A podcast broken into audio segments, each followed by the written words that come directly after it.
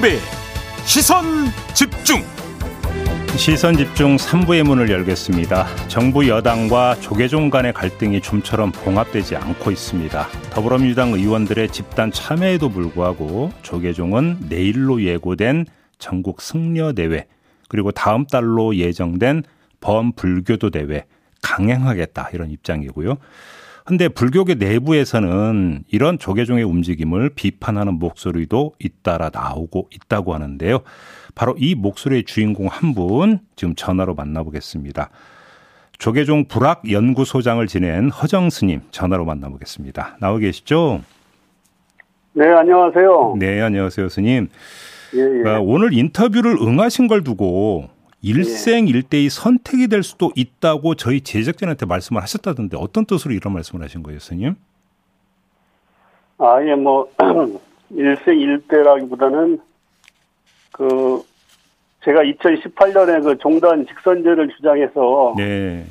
그 3년 징계를 받았, 받은 적이 있거든요. 아, 그래서 이제 지금 이렇게 또 뭐 종단을 비판을 공개적으로 한다면은 음, 명진 스님이 지금 승복을 그 벗기고 지금 이렇게 징계를 받았잖아요. 예. 그런 징계를 저도 받을 수도 있다는 생각을 좀 하고 있, 있고요. 오, 그래서 이제 어떤 간에 징계를 받아도 할 말은 하겠다는 자세로 오늘 나왔습니다. 예. 어, 그래요? 그러니까 징계라고 하는 게 승적 박탈로 갈 수도 있다 이런 지금 말씀이신 거예요, 정리를 하면?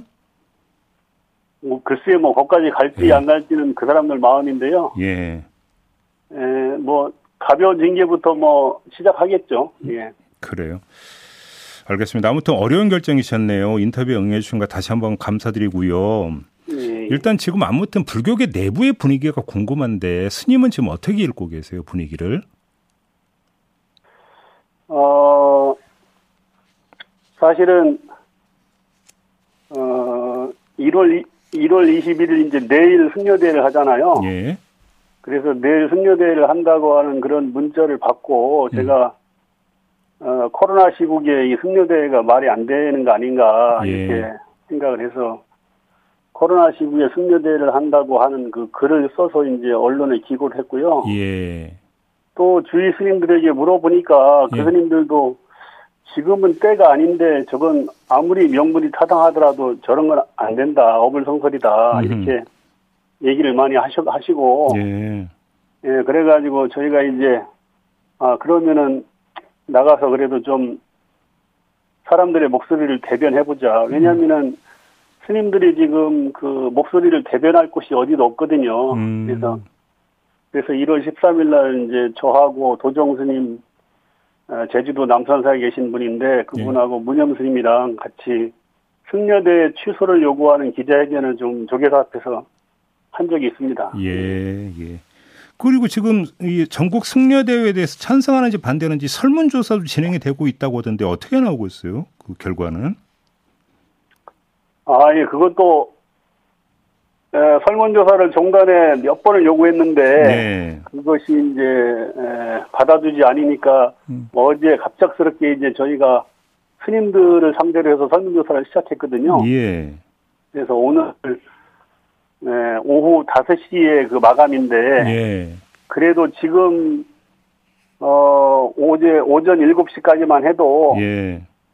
어 찬성하는 그러니까 887명이 참여를 했고요. 예. 그리고 찬성은 279명, 그다음에 반대는 568명. 오. 그러니까 반대하는 스님들의 숫자가 64%가 반대를 하고 있어요. 승려 대회에 대해서 반대하는 그 조, 그러니까 숫자가 그렇게 네. 된다. 그러니까 이제 이런 이렇게 승려들을 해보니까 역시 제 짐작대로 음.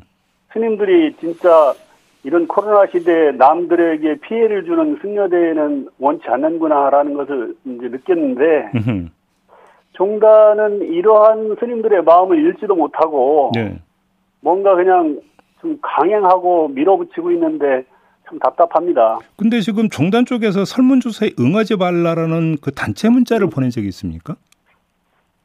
그러니까 어제 설문조사를 시작하자마자 예. 한 한두 시간 지났을 때 모든 스님들에게 또 종단에서 설문조 저 뭐야 문자를 보냈대요. 음. 그것이 지금 정의 평화 불교 연대라고 하는 그 제가자 단체하고 저하고 이제 의논해서 설문조사를 한 건데요. 예, 예. 그 정평불이 뭐 해종 단체니까 그 음. 단체가 설문조사 하는 것은 그것은 절대 응하지 마라 이런 문자를 또 보냈더라고요. 네. 알겠습니다. 그러니까 이런 것들을 보면서 아니 자기들이 설문조사도 안 하고 우리가 한다는 것도 방해하고 그래서 이것이 참 어 이 민주주의 그 집단인가를 다시 한번 생각하게 되는데 아 그렇지 않다는 그 결론이죠. 알겠습니다. 아무튼 그러면 지금 이제 그 발단이 두 가지가 있는 것 같은데요. 한 가지는 그 사찰 관람료 받는 것과 관련해서 정청래 의원이 봉이 김선달로 비유한 거에 대해서 불교계가 강하게 반발하고 있다. 이런 보도인데요. 이건 어떻게 네. 보세요, 스님은?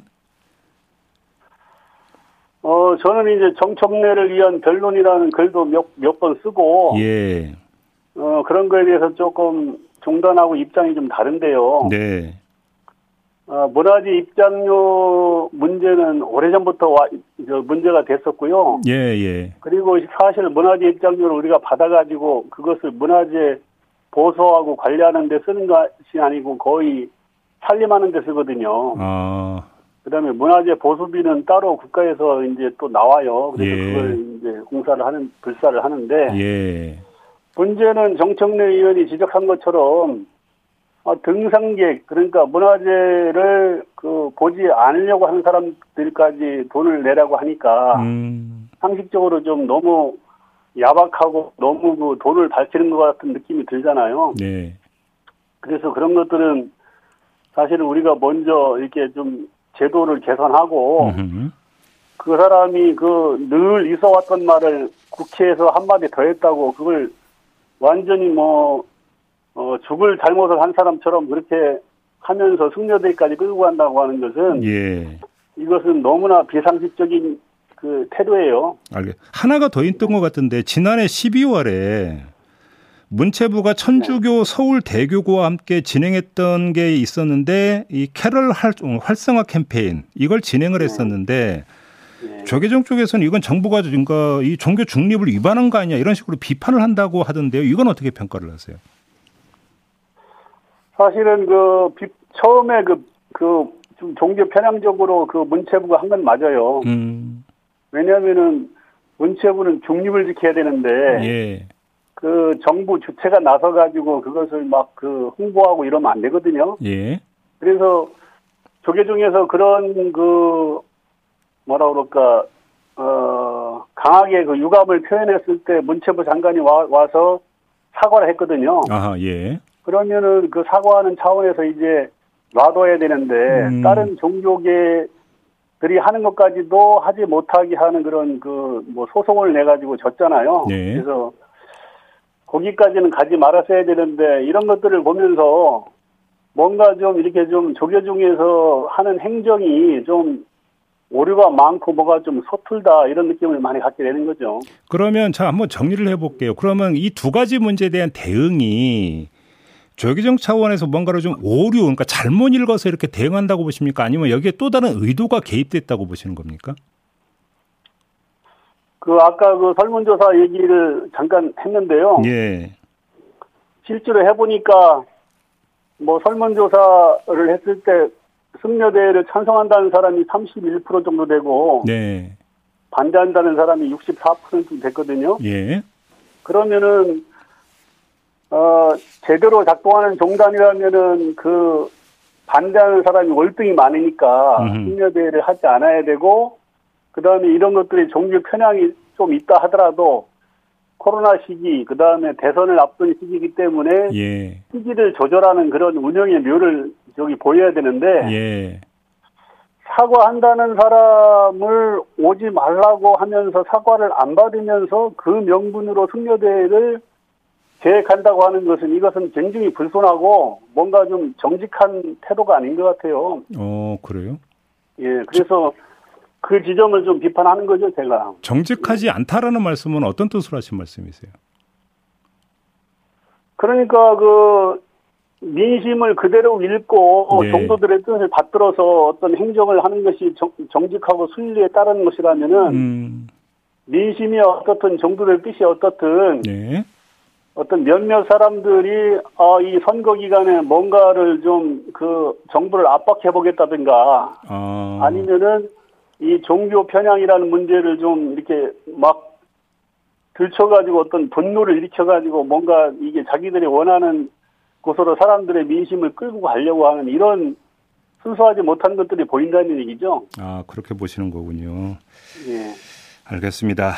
자, 오늘 말씀 여기까지 들어야 될 것 같네요. 고맙습니다, 스님. 말씀 잘 들었습니다. 아니 좀 그 너무 일찍 끝나는 거 아닙니까? 시간이 다 돼가지고요. 여기서 마무리를 시간이요? 예, 예. 또 다음 아. 인터뷰가 있어가지고요. 마무리를 아, 해야 될 것. 같습니다. 혹시 못다 하신 말씀 있으세요?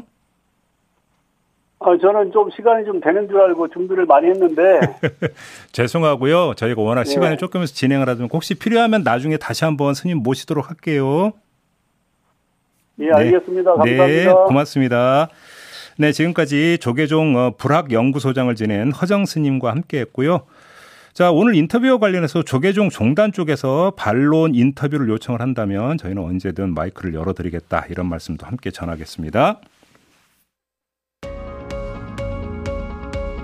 세상을 바로 보는 또렷하고 날카로운 시선 믿고 듣는 진품 시사 김종배의 시선 집중 네, 이번에는 TV 토론 이야기를 해보겠습니다. 민주당과 국민의힘이 어제 어, 두 후보 양자 토론을 30일이나 31일 이틀 가운데 하루 택해서 하는 걸로 해서 방송사에 아, 넘겼는데요. 이에 대해서 국민의당이 강하게 반발하면서 방송금지 가처분 신청을 냈는데요. 국민의당 선대위 총괄 선대본부장을 맡고 있는 이태규 의원 연결해서 관련 입장 들어보겠습니다. 나와 계시죠? 네, 네, 안녕하십니까. 네, 가처분 신청을 낸 취지부터 좀 말씀을 해 주신다면요. 이 양자 토론은 그 안철수 후보의 상승세를 누르고 음흠. 그 서울 밥상에 양자, 그 기득권 양당의 후보 둘만 올라가서 국민들한테 선택권을 완전히 차단하겠다는 거거든요. 예. 예, 이거는 명백하게 불공정 선거죠. 음. 이 불공정 선거를 저희가 그대로 방치할 수가 없기 때문에 예. 이 방, 이 TV 토론을 하지 못하도록 해 주십시오. 이렇게 이제 법원의 판단을 구한 거고요. 예. 예. 이건 뭐 누, 누가 봐도 지금 삼감 삼자 구도를 이렇게 가려고 하는 음. 사실상 진입해 있는 일인데 만약에 삼국지에 총나라가 없으면 그게 삼국지가 되겠습니까? 예. 혹시 이- 그- 이분, 이분들은 그러니까 삼국지가 그거를 이제 원하지 않는 거잖아요, 지금. 어떻게 그러면- 두 당이 거기에서 이해관계가 일치한 거죠, 지금. 양당 말고요. 혹시 방송사 쪽 입장은 들어보셨어요? 저희가 예. 그 지금 지상파 3사 중에 두 개사는 음. 이미 저희한테 아마 다른 당 후보한테도 보냈을 겁니다. 공직선거법 기준에 의한 그 방송 토론 참, 참여 기준이 있습니다. 예. 순서 기준 거기에 의해서 참여를 저희한테 요청을 했습니다. 아, 요청을 했다고요? 그런 공식적인 공문을 통해서 예. 저희가 이렇게 그 사자 TV 토론을 할 테니까 어허. 거기 참여해 주십시오 이렇게 공식적 문서를 보냈습니다. 그런데 음. 이 방송사들이 갑자기 예. 갑자기 양자만 방송을 하겠다고 나오는데 아, 잠깐만요. 그러면 사자 토론 할 테니까 참여해 주십시오라는 공문을 보낸 건 그 전 얘기인 거죠? 한 방송사는 지난해 12월 15일 날, 예. 또 다른 방송사는 올 1월 6일 날 보냈습니다. 그러니까 그 두 당이 양자 토론하기로 합의 보기 전 얘기인 거죠, 그 얘기는. 그렇습니다. 예, 그래서 예, 다 예. 누구나 다 그러면 사자 토론을 예상하고 그걸 준비하고 있었지 않겠습니까? 네, 네. 그런데 갑자기 방송사들이 양자 토론을 하겠다고 하는 겁니다. 그럼 그거에 대해서 입장이 바뀐 이유는 들으셨습니까? 그거는 저희가 아직 못 들었습니다. 그래서 저희가 방송사의 입장을 음. 이제 요청하려고 일단 어저께 가처분 신청이 급하니까 예. 먼저 냈고 이제 요청을 해야 되는데 저는 방송사가 스스로 모순된 행동을 행동을 하긴 굉장히 어려운 거거든요. 음흠. 뭐 그렇게 무리수를 둘 이유가 없습니다. 그렇다면 예. 이 양당이 예. 이 방송사의 모종의 압력을 집어넣은 거 아니냐. 음. 예, 이 그래서 이 부분에 대해서 사실 조금 밝힐 필요가 있습니다. 왜 사자 토론을 계획했던 방송사들이 갑자기 양자 토론으로 돌아섰는지 네. 그 과정에서 여당과 제1야당이 서로 짜고 무슨 압력을 가했는지 예. 이것도 밝혀야 될 중요한 과제 중에 하나입니다. 근데 이게 좀 기술적으로 보면 선관위가 주관하는 그 이 법정 TV 토론이 아니라 형식적으로는 방송사가 주최하는 것이기 때문에 꼭 그 중앙선관위에서 그러니까 정해놓은 초청 기준을 따르지 않아도 된다라는 논리가 나올 수 있는데요. 이건 어떻게 받아들이십니까? 그것이 이제 기득권 논리고 그게 이제 불공정 선거를 조장하는 발언이고 사실 중앙선관위가 지금 애매모호하게 지금 기득권 당들의 눈치를 보고 앉아 있는데요. 네. 제가 아는 범위 내에서는 2007년도의 대선 때도 한 방송사가 독자적으로 TV 토론을 추진하고 그 과정에서 그 지지율 기준을 일방적으로 바꿔버렸습니다. 네, 네. 네, 그래가지고 여기에 다른 후보가 항의를 하고 가처분 신청을 해가지고 법원이 이것을 받아들인 선례가 있습니다. 그러니까 지금 사회자께서 말씀하신 대로 이것이 법정 토론회가 아니고 언론 기관의 그냥 주체 토론회 아니냐. 네. 그래도 대상자 선정에는 재량권의 한계가 있다. 음흠. 이 재량권의 범위를 넘어서면 안 된다고 하는 그런 판결 전례가 있습니다. 한번 제가 이렇게 가상을 상황을 염두에 두고 한번 질문을 드려볼게요. 일단 요번 양자 토론은 그냥 가고 그 다음에 사자 토론을 한 번 더 하겠다 만약에 이런 제안이 들어오면 그때는 어떻게 하시겠어요?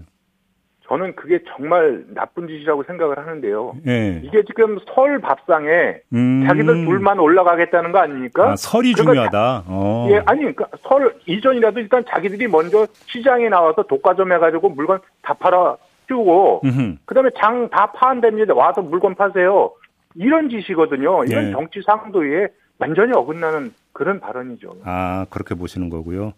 그러면 처음으로 돌아가서 그러면 양자 토론을 계속 이렇게 이제 그 밀어붙이는 데는 안철수 후보 지지율 상승세를 꺾기 위한 정책 의도가 깔려 있는 거다 이렇게 보시는 겁니까?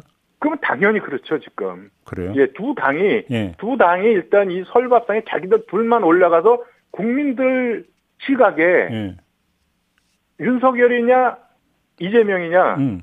뭐 이것만 하게, 저 보이겠다는 거 아니겠습니까, 지금? 음, 음, 음. 거기에 이제 안철수 후보나 또 다른 신당정 후보나 뭐 이런 분들은 완전히 다 배제시켜 버리는 그러면 이게 착시 현상이 있는 거예요. 네네. 결국은 이 두 당의 두 사람의 지금 선거구나. 지금 둘 중에 하나를 선- 선택을 해야 되겠거나 어 이런 착시 현상을 주게끔 돼 있죠. 지금 이제 그러니까 유권자들에게 양자 구도로 치러지는 것처럼 오인하게 만든다 이런 거죠. 그렇습니다. 네.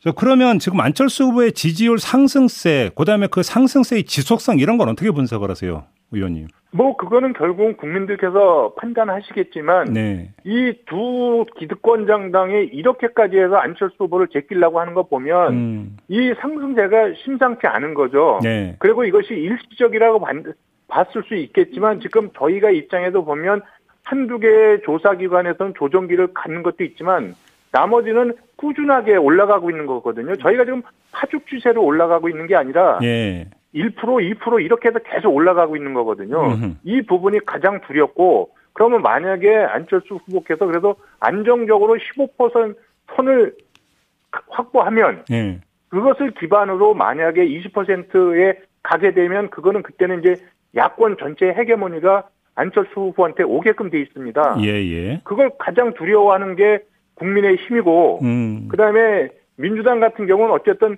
단일 후보로 나가면은 안철수 후보의 경쟁력이 월등하지 않습니까? 네. 이재명 후보가 도저히 따라갈 수 없는 정도의 격차가 나니까 음. 이두 당의 이해관계가 여기서 딱 맞는 겁니다. 지금 안철수 후보를 누르지 않으면 음. 너나 나나 다 우리 위험하니까 요번에 누르자. 음. 그래서 양자 TV 토론을 우리 하자. 이렇게 합의 본 거 아니겠습니까? 근데 좀 이런 분석도 있던데요. 안철수 후보의 지지율은 사실은 그 윤석열 후보가 약간 하락세를 보일 때 반사 이익 아니냐. 그래서 그러니까 다시 윤석열 후보로 돌아갈 수도 있다. 이런 전망을 내놓는 사람도 있던데요. 뭐 그렇게 제1야당에서는 그렇게 볼 수도 있습니다. 그래서 네. 지금 그래서 이제 윤석열 후보 같은 경우는 하락세를 멈추고 이제 반등세도 보이지 않습니까? 네, 네. 그럼에도 불구하고 안철수 후보가 확 떨어지거나 이게 아니고 안철수 후보는 또 안철수 후보대로 점진적으로 올라가고 있다고 저는 저희는 보고 있는 거고요. 음. 일단 핵심 지지층, 지지층의 핵심 기반이 다릅니다. 음. 물론 지금 2030 세대를 가지고는 치열하게 경쟁하는 것은 저희가 맞다고 보고요. 네. 다만 지금 그 안철수 후보를 튼튼하게 받쳐주는 기본 지지 세력은 중도 실용층이고 예.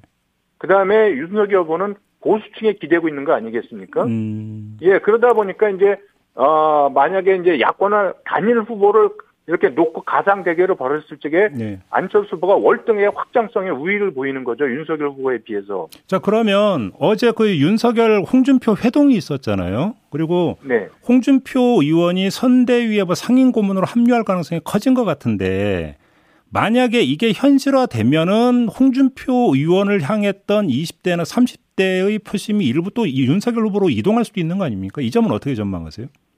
뭐 그거는 제가 지금 2030 세대들의 마음을 네. 완전히 뭐그 안에 들어가서 보는 건 보지는 못하겠지만 일정 부분 저는 그 어, 그런 영향이 있을 수 있다고 봅니다. 음. 그렇기 때문에 저희는 지금 청년 세대의 고민을 잘 정리하고 청년의 문제를 풀어가기 위한 그 정책 대안은 안철수 후보가, 후보가 가장 월등하게 갖고 있다고 생각을 합니다. 네, 네. 그래서 그 부분을 잘 알려나가면 2030 세대들이 결국은 안철수 후보를 다시 쳐다보지 않겠는가 저희는 그렇게 보고 있는 거죠. 뭐 이제 의원님께서 단일화가 될지 말지에 대한 질문은 수없이 받으셨을 테니까 저는 안 하겠고요. 네. 다만 이렇게 한번 질문 드려볼게요. 만약에 설령 단일화가 된다 하더라도 윤석열 후보로 단일화되면 나는 윤석열 후보로 안 찍겠다라고 하는 지금 안철수 후보의 지지층이 어느 정도 된다고 파악을 하세요? 그거는 저기 저는 알 수가 없고요. 제가 거기 관련해서 모든 어떤 질문에도 음. 단일화는 없고 안철수의 이름으로 정권 교체하겠다. 음흠. 이것이 저희 캠프의 공식 입장이다. 이렇게만 제가 말씀드리겠습니다. 최진석 명예교수를 지금 상임선대위원장으로 영입을 하셨잖아요. 근데 네, 네, 네. 최진석 교수는 말 그대로 그 여의도 정치와는 전혀 그 연관이 없는 분이잖아요. 이분을 모신 특별한 이유가 있을까요?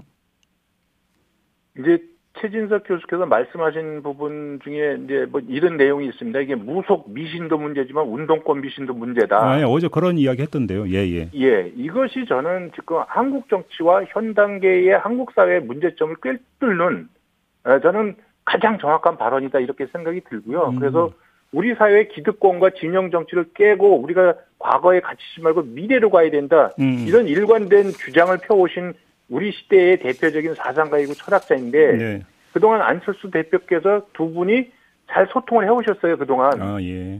예, 또 많은 또 가르침도 받고. 음. 그래서 지금 안 후보께서는 지금 설 연휴를 앞두고 지금 중대한 전환점이라고 보고 계시는 거죠. 아, 현재 상승세가 조정기를 갖느냐, 음. 아니면 양당의 견제를 뚫고 치고 올라가느냐, 음. 이 기로의 시점이고 여기에서 이제 안철수 후보께서 결심을 하신 거죠.